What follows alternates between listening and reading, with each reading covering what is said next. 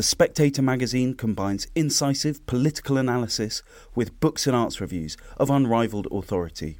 Subscribe today for just £12 and receive a 12 week subscription in print and online, plus a £20 Amazon gift voucher, absolutely free.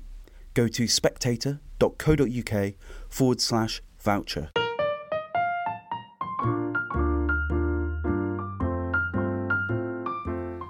And welcome to the Spectator's Book Club podcast. I'm Sam Leith, the literary editor of The Spectator, and my guest this week is the historian Christopher de Bellaigue, whose new book is The Lion House The Coming of a King. And the king in question is Suleiman the Magnificent. We're right back in the early 16th century. Christopher, really dumb and obvious question, but what was so magnificent about Suleiman? Well, he only got called magnificent much later on but he was fairly magnificent at the time. He inherited a an empire that had been expanded hugely, enormously by his father Selim the Grim. In just eight years, he'd basically almost tripled the size of the empire and just about doubled the number of its subjects. So Suleiman came at a propitious time, and he survived on the throne from 1520 to 1566, which makes him a very long ruler by any measure, but particularly by the measures of the time. And he expanded that territory even further. He struck terror into Christian Europe and he expanded eastwards because the thing about the, any Turkish Empire and the Ottoman Empire is no different, is that you have to be. Uh, you have to have eyes in the back of your head, so you have to look east as well as west. And so he was essentially, he spent the first sort of 20 odd years of his reign campaigning on, on both fronts. In the course of these campaigns, he amassed enormous lucre. And he spent the lucre, certainly at the beginning of his reign, on a lot of bling and very high quality bling. So there was a lot of enormously sort of show offy events and ceremonials that took place and which he used to show off to, in particular, to his main rival, who was Charles V, the Habsburg Holy Roman Emperor. So, by that measure, he was fairly magnificent. His revenues were almost uncountable, they were so massive. He had taxes, he got a special tax from the non Muslims in his domain. He had enormous amounts of prize money from various campaigns. He had mines, he had agriculture, uh, so he was magnificent from that perspective as well, the perspective of sheer revenue and wealth. And then finally, as as we will discover, uh, not in the Lion House but in in later volumes, he was magnificent because he was a force for stability and he was a force for centralization that essentially consolidated Ottoman rule around certain things, the law, and a sort of standardized version of Sunni Islam that he instituted as I say, he was named Magnificent by later historians, and so it would be anachronistic to call him Suleiman the Magnificent in, in his own lifetime. But he was deemed to be pretty magnificent even then. Now, can I start by, by sort of asking you to sketch a little bit? Because you, of course, he's at the centre of this story, but it's a picture of the world as well. I mean, you begin, and I'm intrigued by this, with not you know the port in you know Constantinople, stroke Istanbul, but in Venice, and you know there's this sort of sense of a connection and of a really complex sort of multilateral power politics in Europe at the time. What is the view from Venice to start with, and, and what role does Venice play in this story? I was fascinated by the, the relationship between Venice and the Ottomans at this time. Venice was a declining power, uh, but still a very rich one. And it was entirely dependent on Ottoman largesse and goodwill in order to carry on trading and making money. At the same time, it had to keep its end up with the Christians and say, well, we're, we're a good Catholic republic and, and we're supporting the Christians. So its position was extremely invidious. And that led to a series of politicians of great skill and mendacity who came and became Doge of, of Venice. And they were particularly fascinating to me. One of them was Doge, in fact, the, the main one in, in the Lion House is Doge and, Andrea Gritti, who we, we follow his career in, in part because, or mostly because his son, for a strange quirk of fate, becomes the number three man in the Ottoman Empire. So he's on the other side of the of the barricades, as it were. But this this this sense of precariousness of, of Venetian power led to the Venetians doubling down on the things that they did best, and what they did best essentially was gather information. And so, both as a historian today looking back, one is very reliant on the Venetian reports, but also it was wonderful in the book to try and get inside that sense of glittering, glittering Venice, but also extremely nervous Venice. So we start in, in Venice with a report that is brought from Constant- Constantinople about the still relatively young and untested and, and, and unknown Sultan Suleiman, the son of Selim the Grim, who, who um, instilled fear in all of Europe, and the great hope was that Suleiman would be much more benign, much more peaceable, much more pacific in his in his approach. But this report says entirely the opposite. It says we have a great deal to fear in Sultan Suleiman, and he has everything he needs in order to wage total war against us, us being Venice, but also Christendom, which was riven by divisions not only sort of the traditional power politics, but in, in southern Europe between France and King Spain or the uh, the Holy Roman Emperor. They, they sort of doubled up as, as one, but also the Reformation taking place and dividing Europe in sort of unexpected ways. Suleiman was was well placed to exploit those those divisions. Yes, I mean Henry VIII appears off stage as almost complete irrelevance, doesn't it? Yes, I, I, have enormous respect for Tudor historians, and I love Tudor history. But it is salutary to be reminded that Henry VIII was uh, an entire, uh, almost entirely an, irre- an irrelevance in this theatre. Now you mentioned the this initial report, the sort of intelligence report that goes back to to Venice, saying you know we have much to fear from Suleiman, but as I mean as you say later in the book, you know, he was made from softer clay than his father. Now, his father is an absolutely hair-raising figure who obviously merits the the suffix grim. I mean, what what was the relationship there? I mean, I can't help but see it a little bit through the through the lens of Succession and Logan Roy. It wasn't obvious, was it, that Suleiman was going to be the the one to inherit in any case? I, I think we can we can infer from Suleiman's behaviour that he was terrified of his father, in awe of his uh, of his father, wished to be slightly different from his father. His father was in, in, extraordinarily ruthless, pious to the point of aridity. His son at least starts as rather enjoying life. So hence he he likes to have a drink, he likes to have quite a lot of sex. He enjoys campaigning for the sake of campaigning. He loves picking up loot. All the things that a young prince you would expect to enjoy, he enjoys. And I think that he, he was animated by, in part, by this desire to step out of the shadow of his tremendously important father and be his own man. In doing so, he found himself reliant on a group of courtiers around him whom he gathered around him in opposition to the courtiers he inherited from his father.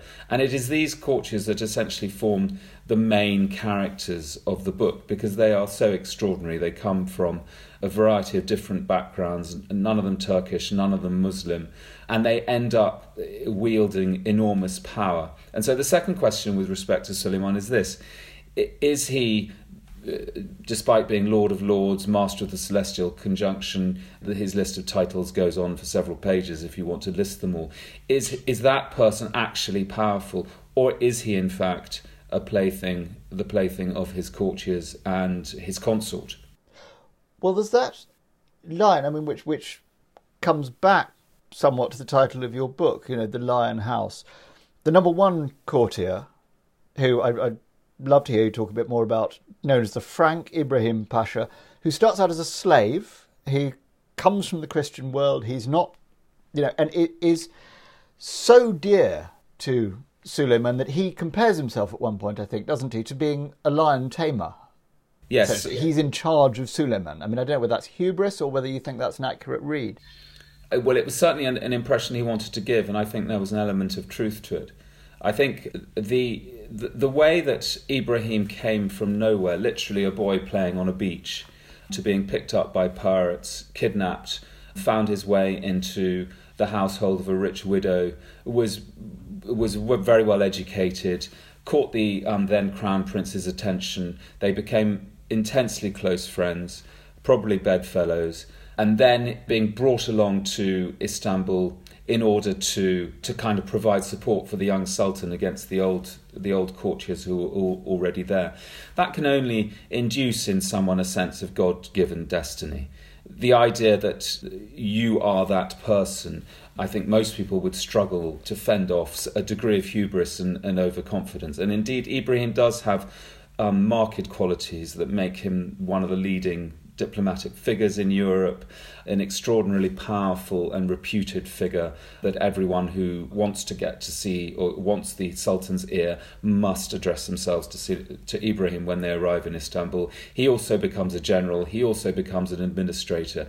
And so he turns to the Habsburg embassies that come again and again seeking a truce, or to the Venetians, his friends, because he was born a Venetian citizen, and he boasts and we have a lot of the book is really made up of of my manipulation of verbatim conversations. And a lot of the conversations concern Ibrahim telling his uh, Western interlocutors just how important and powerful he is, just how the Sultan can do nothing without his say so. And there is a there is a point where he turns to the Habsburg embassy and he says to them, "I have a theory. It's about a lion, the lion is all in, is very powerful, but the lion tamer can make him cringe by holding a big stick, and he can toss him bits of meat. And ultimately, it's the lion tamer who controls things. Who controls things, not the lion. And I am the lion tamer. Yeah.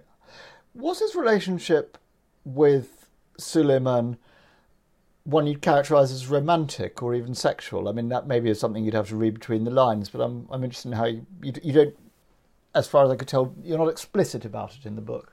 I I try not to be explicit about a lot of things that I cannot be fully explicit about, and that's really the style in which the book is is written. It's written from the perspective of the primary sources. And so when I say that one of the jealous pashas who was jealous of Ibrahim calls him the Sultan's whore, then we, we make that inferral. When another of the Venetian reports say that they share a bed and that Ibrahim and he exchange tender poems, then we draw an inferral from that. But I, I, I'm, I'm, I, would, I don't want to clutter the book with long kind of interpretations of that because actually what I'm trying to do is tell a story and in some ways remove the historian from the equation. I want the history to do the talking, and so I, I, don't go deep into interpretations. I try and present the facts in, in a kind of in an as attractive way as possible, and then let the kind of let the narrative do the do the work. Yeah, I, I, I mean, on that question of the stylistic decisions you've made, it's quite you know the narrative voice of this book is quite unusual for a conventional history you know, it does have sort of a lot of what you know theorists sometimes call thick description. You know, you're deeply in the world, and it's got a sort of almost novelistic quality to it. And you've divided it into sort of five acts. What were you aiming to do? What sort of sort of book were you trying to produce in that way? Well, I started off. My proposal was for a very conventional book, and then lockdown happened and I was denied that sort of historian's hinterland that you get from going out and having coffee with people and, and talking about your book and then giving you ideas about the areas that they're interested in and then you build up this kind of wider perspective this very broad perspective that allows you as a historian to then make judgments. And then you have a you conventionally would have a, a, long uh, introduction telling the addressing the, the reader saying what you're intending to do with this book why it's different from the books that came before. And then interspersed among the narrative you would have cross references to other periods of history. You would be constantly reminding the reader that they are in reading from the 21st century, warning them of the pitfalls, but also saying that we know this now and they didn't know that then all of that sort of hindsight and that 2020 vision that the historian has, I was denied. I wasn't able to run my hand down the section of the library and pick things out at random. All I was was closeted away with these primary sources, and the fact that I was writing it during lockdown, I think, contributes to the slightly claustrophobic and op- oppressive kind of character of the book. And I didn't have any idea what I was trying to do at the time. I just found that it was natural to do so. Another stylistic decision that wasn't really a decision was to write in the present tense. I, I started off just taking notes, and they happened to be in the present. And when I came to turn those notes into a kind of finished chapter, they remained in the present. But that also kind of went hand in hand with what I was trying to do, which, as you say, was to put the reader into the moment. And so those things came together to produce this the, the stylistic kind of atmosphere that the book has. Uh, and these these primary sources, I mean, how rich are they? How close are we able to get to Suleiman? For instance, I mean, it's extraordinary to me. You just drop in here and there.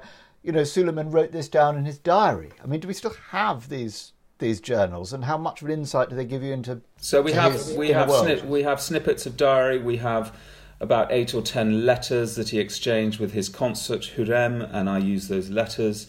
Uh, I, I use them as much as I possibly could. We have Turkish chroniclers who were there on the campaigns, who are describing what is happening. Uh, we have Venetian reports written in the present tense, written about the here and now. Some of them, you know, among the finest examples of diplomatic reporting that, that I've that I've ever seen.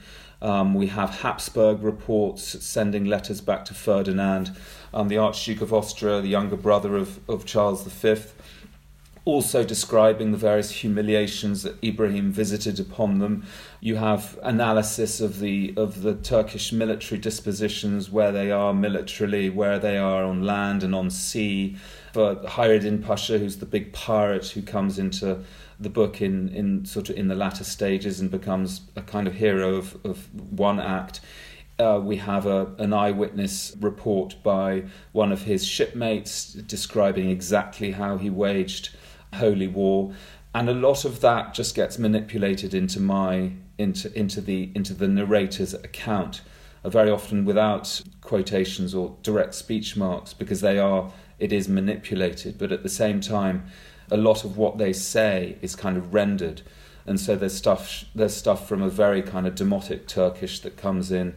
There's the Venetian Italian stuff. There's the, the, the German and some some of the Latin that is written by the, dipl- the, the dipl- diplomats at the time. And so this this restriction I found myself under became, for me, a, a kind of virtue. Yeah.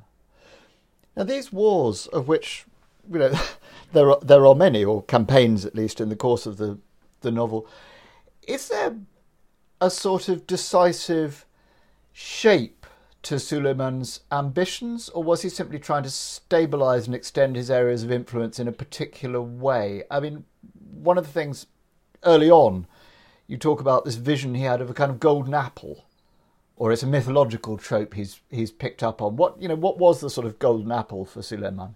The golden apple was something that every that every Turk grew up with. It was this this vision of defeat of, of Christendom and fathomless riches.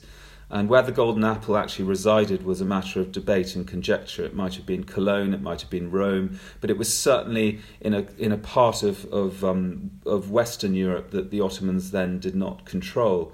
But it's important to remember that that Suleiman was animated by a his rivalry with Charles V, who also had pretensions to being a world sovereign, and that's exactly what Suleiman had, but also by his apprehension that the Christians would try and take back Constantinople, and, and that the, the fall of Constantinople in 1453 was a humiliation from which Christendom, you know, never fully recovered. And there were constant, there was constant talk of a new crusade, of a new mustering of the pan-European armies in order to take back Constantinople.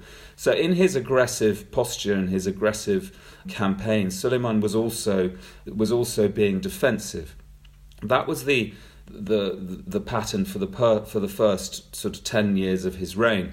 When he came into Austria and on two or three occasions found that his supply lines were stretched, found that if the German princes mobilized, he simply wouldn't be able to get any further.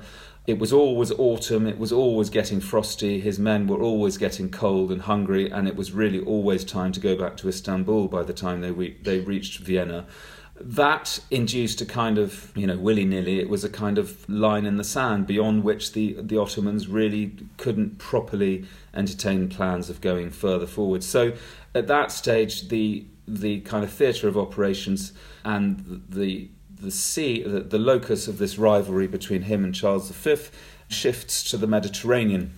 And so you have these incredible actions in Algiers and in Tunis and in the Balearic Islands of Spain, and you have Hayreddin Barbarossa, the great pirate who becomes the Ottoman Grand Admiral, causing terror among Christian shipping. And at the same time, you have the Shia uh, forces of, of Safavid Iran being a nuisance on the eastern flank. And this, they were a nuisance in two ways. They were a nuisance first because doctrinally they were absolutely anathema to Ottoman Sunnism and they needed to be put back in their box very firmly. They were Shiites. Yes, otherwise their, their poisonous ideology, as Suleiman saw it, would spread into Turkey and um, threaten the right way of, of, of doing Islam.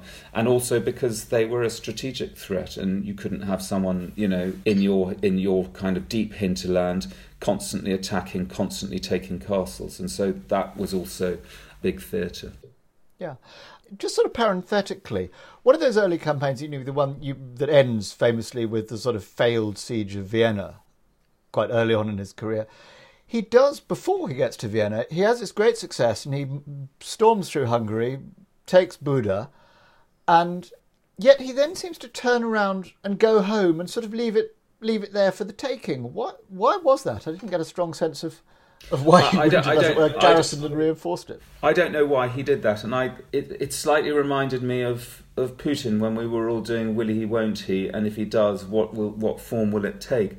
When when the Ottoman army mustered, and it was a big operation because soldiers came in from all corners of the army, and then there were um, river flotillas that needed to be mobilised. Whenever that happened, no one was quite sure where they were going to go and what the aim was. So, to what extent Suleiman knew, and to what extent his advisors knew precisely what the plan was, I simply we we simply don't know. And so his objectives were also shrouded in kind of bluster and uh, intimidation. Uh, he he went north, having created this incredible crown, this remarkable piece of of metallurgy and, and kind of jewelry that was so big he couldn't fit on he couldn't put it on his head because it would have it would have bent his neck. And he went north on this sort of procession through Ottoman lands of, of Bulgaria and the Balkans just to show how powerful and important he was. And then that procession morphed into this major campaign to try and pin down Charles V in open battle.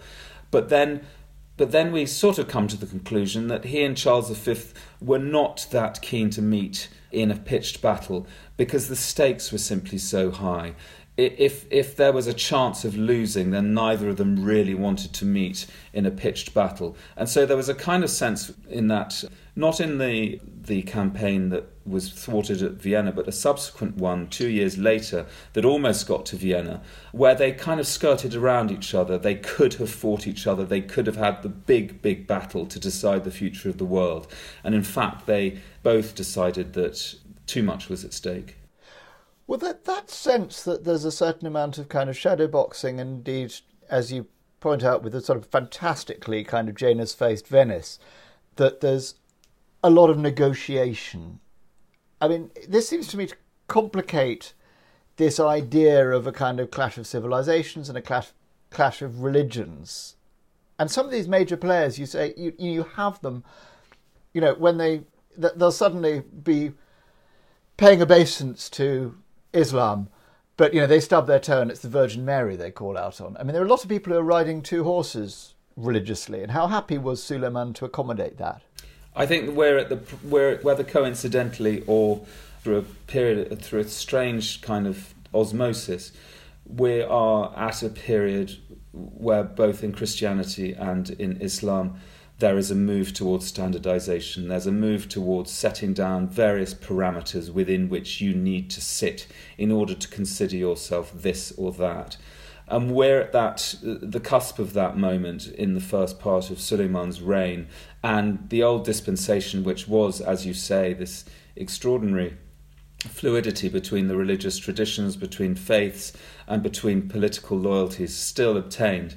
And that is what makes the characters so remarkable. The Doge's son, Alvise Gritti, who becomes a number three man in the empire, who is given Hungary to run for Suleiman, but at the same time is corresponding daily, almost on a daily basis, with his father. The, Do- the Doge of Venice is, is a sort of classic example of this. He never converted, he remained a Christian, but he would declare himself to be the devoted slave of the Sultan. He sold the Sultan tin and jewels and arms, and he sold Venice saltpeter and Arab thoroughbreds and, and you name it. He was fantastically rich. Amazing wheeler dealer, wasn't he? I mean, there's a there's a lovely moment early on when his father says, "Oh look, come back home. You know, I'll give you a job." And he's having none of it because he's in the big leagues, isn't it? No, he, his father doesn't quite understand just how wealthy he has become, and the wealth that the Ottoman Empire and its huge expanse offers is is you know off the scale compared to anything that Venice can offer. So, and as you say, if you look at the, the, there's some great work that's been done by Turkish historians on the composition of, of the galleys, the, the pirate galleys that were ostensibly Muslim, ostensibly Turkish, but contained all sorts of renegades, sort of demi Muslims, demi Christians. And as you say, when the storm arose, if, if their prayers to, prayers to Allah didn't yield any results, they'd have a go with the Virgin Mary.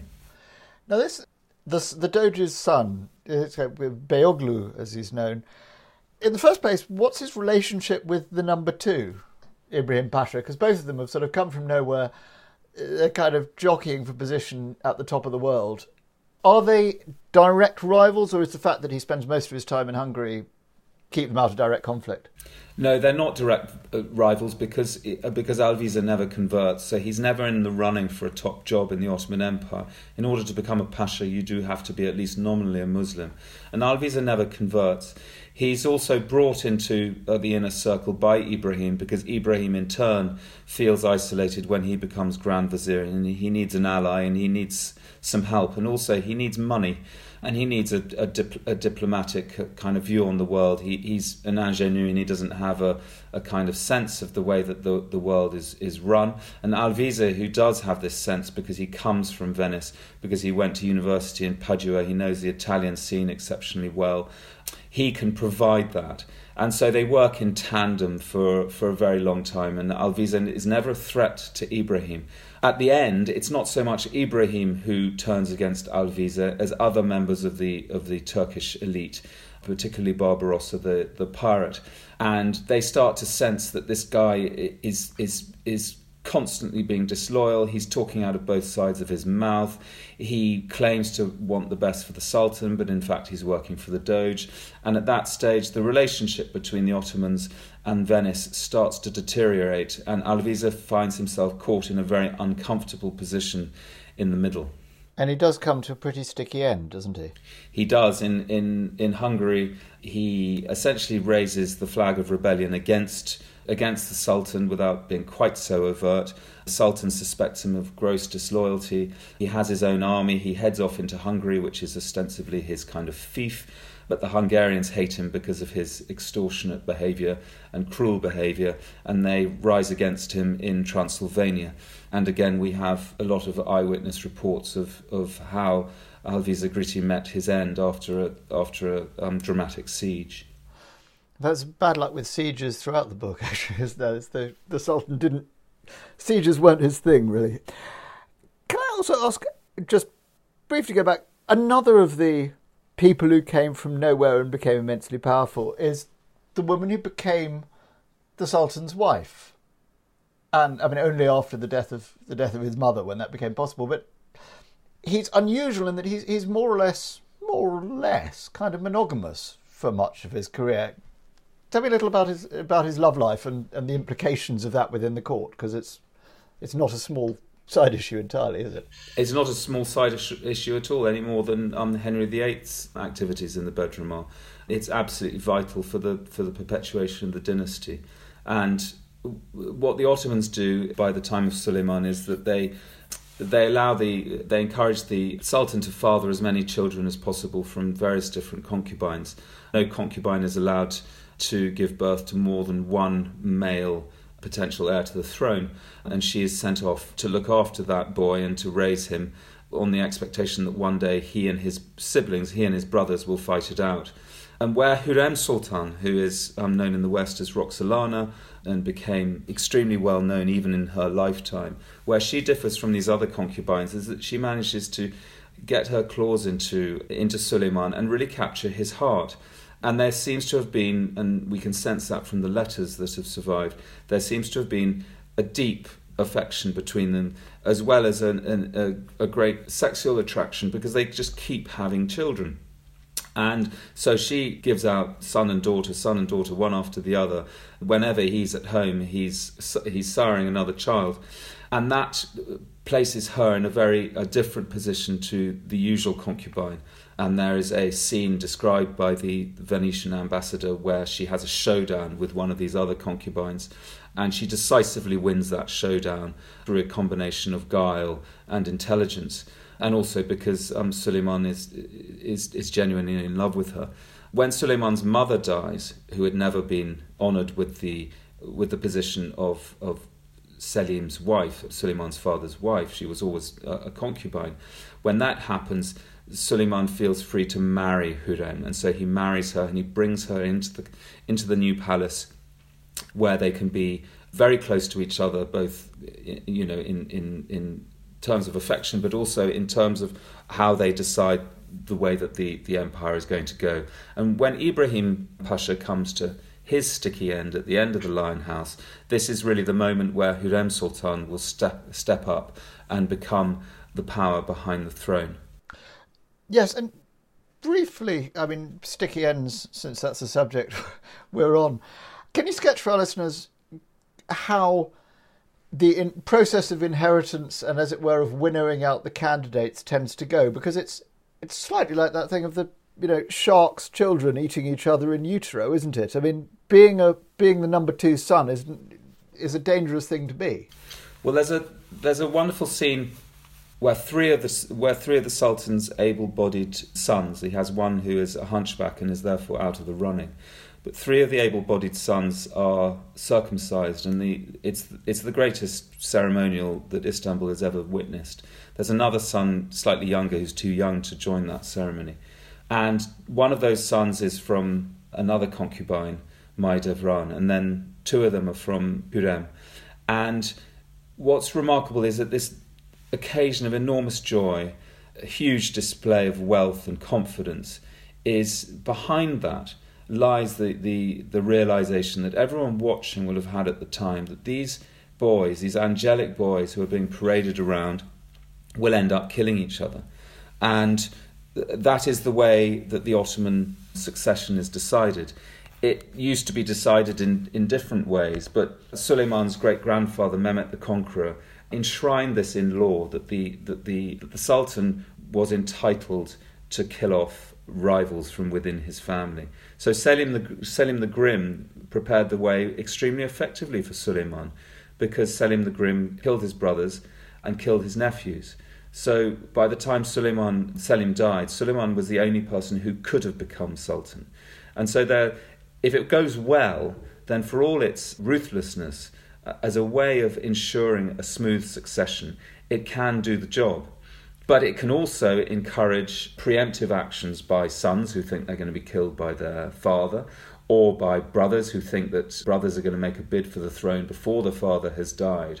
And so, towards the end of Suleiman's life, the, the whole attention of the state gets hijacked by this idea of, of what's going to happen. It's kind of absolutely staggering. I mean, there is a mention to go back to Selim the Grim, where he sends the young Suleiman a present, apparently, which is a, a, coat full of poison.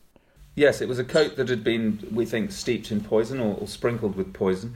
And Hafsa, his mother, who knows Selim, her royal liege and lover, better than anyone else, says son, I don't think you should try on that magnificent robe. I think we should give it to an attendant to try on. And the attendant tries it on and promptly, promptly drops dead. uh, and so, when on the few occasions that, that the grown-up Suleiman meets his father, I mean, he's still pretty young when Selim dies, but you can just imagine just how fraught those those occasions were, and how he really needed to pay his play his cards right in order to get out alive. Because you know Selim is the kind of guy who would uh, execute his vizier for the crime of living too long. I mean, it, it was really he he he took no prisoners. Yeah, I mean this, this this coat was that intended as a sort of test or a, a practical joke, or at the time did he think you know? maybe maybe another son would be better. I mean, we we don't know. We don't know. We don't know. One of the one of the accounts has it that the coat was sent by one of the pashas, but the account that I've chosen to follow, which is also a contemporary account, suggests that it was Selim himself. It would certainly have been in character. My dad's not that ruthless. Now, it, it, an, another sticky end because the sticky ends in this book are so good. What was it that finally did for Ibrahim Pasha, which which is what brings this section of your story and, and this volume to a close. He f- fell out with the money man. He fell out with the money man. He fell out with the treasurer, who was his only real rival as a kind of real top-notch bureaucrat at the top of the empire. Had a lot of money. He fell out with him.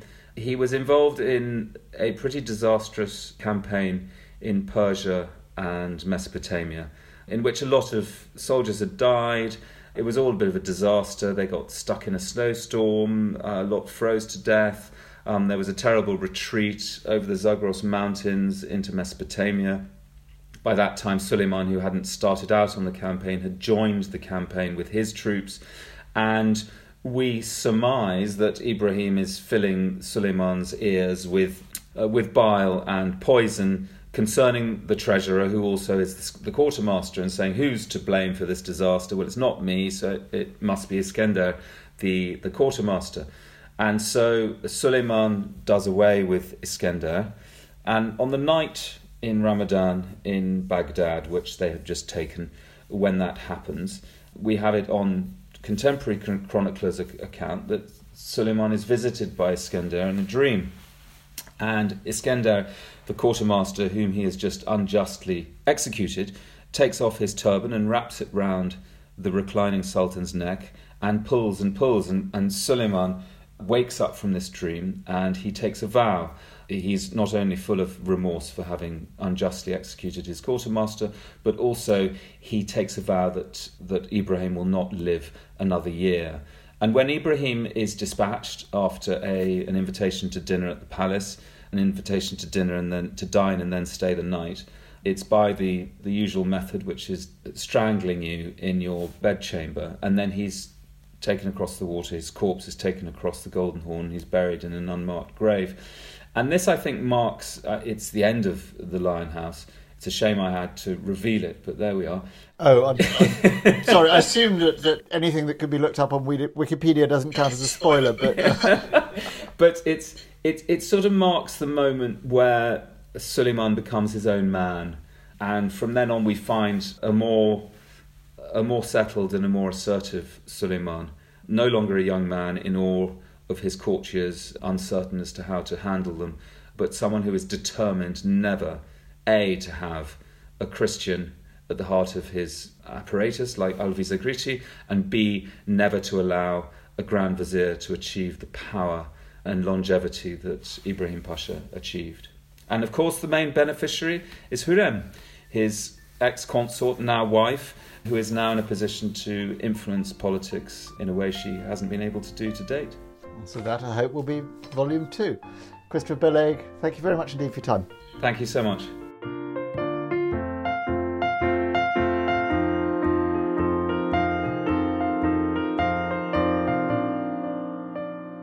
You were listening to the Spectator's Books podcast. I very much hope you enjoyed it, and if you did, please do consider rating or reviewing us on the iTunes Store. We'd love to hear from you.